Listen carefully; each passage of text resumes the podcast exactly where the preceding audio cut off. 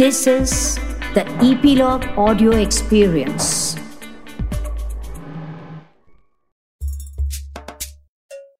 आप सभी को मस्त मौला शेख चिल्ली के किस्से सुनकर मज़ा आ रहा है ना?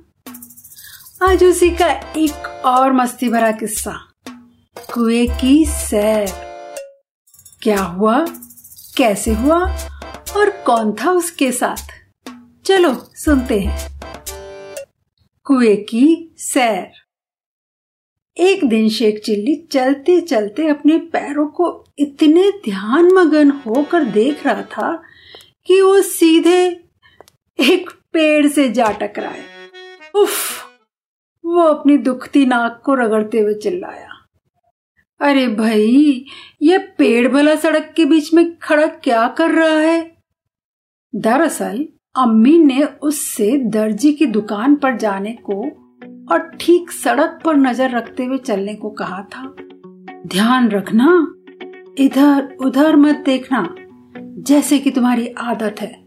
नहीं तो तुम कभी भी अपने ठिकाने तक नहीं पहुँच पाओगे। उन्होंने कड़े शब्दों में कहा था। क्या तुम मेरी बात सुन रहे हो? अपनी नज़र सड़क पर रखना। उन्होंने यह तो नहीं कहा था। पेड़ से जा टकराना। फिर वो क्यों टकराया? क्योंकि वो चलते चलते न जाने कैसे उस समय खेत के बीचों बीच पहुँच गया था। और जहाँ तक सड़क की बात थी, वो तो दूर दूर तक नदारत थी। गायब थी। चलते हुए उसके पैर एक दिशा में गए होंगे और सड़क कहीं दूसरी और होगी। शेख चिल्ली का ध्यान थोड़ा तो भटकना ही था ना। शेख ने अपने पैरों को गुस्से में देखा, परंतु उससे क्या फ़ायदा होता? अच्छा चलो, अब पेड़ उसके सामने है तो जनाब पेड़ पर चढ़कर ही देख लेते हैं कि कहीं वो नदारत सड़क जिस पर उसे होना चाहिए था दिख जाए, उसने सोचा, सड़क काफ़ी दूर दाएँ को थी। शेख पेड़ की एक निचली टहनी पकड़कर बस कूदने ही वाला था जब उसे अपने ठीक नीचे कुआ दिखा, पेड़ के दूसरी ओर कुआ था। पेड़ से लटकते हुए शेख को कुएँ की गहराई में झिल मिलाता हुआ पानी बड़ा सुंदर दिखाई पड़ रहा था।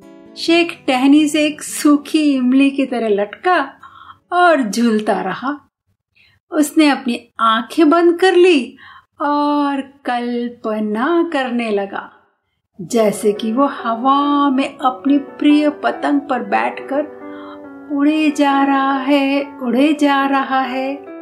उसका पालतू हाथी नीचे पगडंडे पर दौड़ा जा रहा था और अम्मी हाथी की पीठ पर बैठी थी।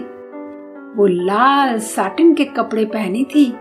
बिल्कुल वैसे ही जैसे सुल्तान शेख चिल्ली की माँ को पहनने चाहिए थे। कुछ देर में शेख ने अपनी आँख खोली। उसे दूर दूर तक कोई हाथी का नामो निशान न मिला और न ही अम्मी थी वहाँ। वो अभी भी कुएँ के ऊपर लटका हुआ था। तभी खेत में से गुजरती पगडंडियों में से एक पर घोड़े पर सवार एक सिपाही उसकी तरफ़ तेज़ी से दौड़ा चला आ रहा था। घबराओ मत, सिपाही चिल्लाया। मैं तुम्हें बचा लूँगा। घबराओ मत। घोड़े पर बैठे सिपाही को शेख ने काफ़ी गौर से देखा। सिपाही की बहुत सुंदर मूछें थी। मूछें दोनों सिरों पर मुड़ी हुई थी। सिपाही का पूरा शरीर पगड़ी से लेकर जूतियों तक खेत की धूल में लथपथ था। तुम शांत रहकर मेरी बात को ध्यान से सुनो।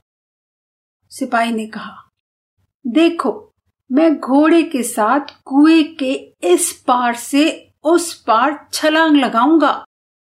तुम्हारे नीचे पहुँचते ही मैं तुम्हारे पैर पकड़ लूँगा।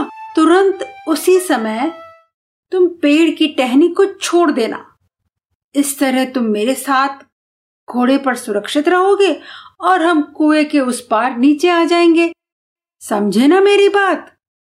शेख ने ज़ोर से अपना सिर हिलाया। सिपाही अपने घोड़े के साथ कुछ कदम पीछे गया और फिर कुएँ की ओर तेज़ी से दौड़ा दौड़ा दौड़ा और फिर उसने कुएँ के ऊपर से छलांग लगाई। शेख के नीचे आते ही सिपाही ने उसके पैरों को पकड़ लिया, परंतु शेख जिस टहनी से लटका हुआ था उससे लटका ही रहा। उसने टहनी छोड़ी ही नहीं और घोड़ा घोड़ा तो छलांग लगाकर कुएँ के उस पार पहुँच गया। परंतु उसका मालिक सिपाही शेख के पैरों से लटका रह गया। तुमने टहनी क्यों नहीं छोड़ी? सिपाही ने कड़कदार पर आश्चर्य की आवाज़ में पूछा। फिर उसने अपनी गर्दन उठाकर शेख को समझने की कोशिश की। शेख को भी काफ़ी अचरज हुआ। मैं माफ़ी चाहता हूँ और अपना आश्चर्य जताने के लिए उसने दोनों हाथ पसारते हुए कहा ऐसा मैंने क्यों किया यह मुझे नहीं पता।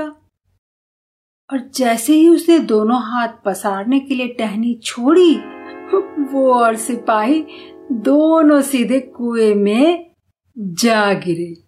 छपक छपक। घोड़े को चीखने और छपाक की आवाज़ से कुछ खतरा महसूस हुआ और वो वहाँ से तुरंत भाग लिया। पास के खेत पर काम करते किसान घोड़े को वापस लाए। और उन्होंने शेख और गुस्से में आए सिपाही को कुएँ से बाहर निकाला। जब शेख मिट्टी से सना और गीला दर्जी को बिना संदेश पहुँचाए वापस घर पहुँचा तो अम्मी बिल्कुल भी नाराज़ नहीं हुई। अच्छा ही हुआ तुम दर्जी के घर नहीं गए, अम्मी ने कहा। क्योंकि वो तो मुझे यहीं पर मिल गया। पर उसके घर के पास तो न कोई कुआ है, न बावड़ी। फिर तुम कैसे? कुआ न जाने कहाँ से आ गया था। शेख को याद आया। और साथ में वो पेड़ और घोड़े पर सवार सिपाही भी। कितना रोमांचक अनुभव था। शेख उस सिपाही को याद करते हुए मुस्कुराया और फिर उसने झट से अपनी पतंग उठाई।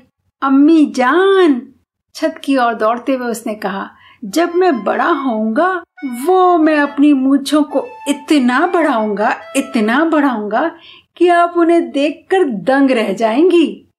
था ना मस्त मौला आप सभी के चेहरे पर मुस्कुराहट आ गई ना शेख चिल्ली के इस किस्से से?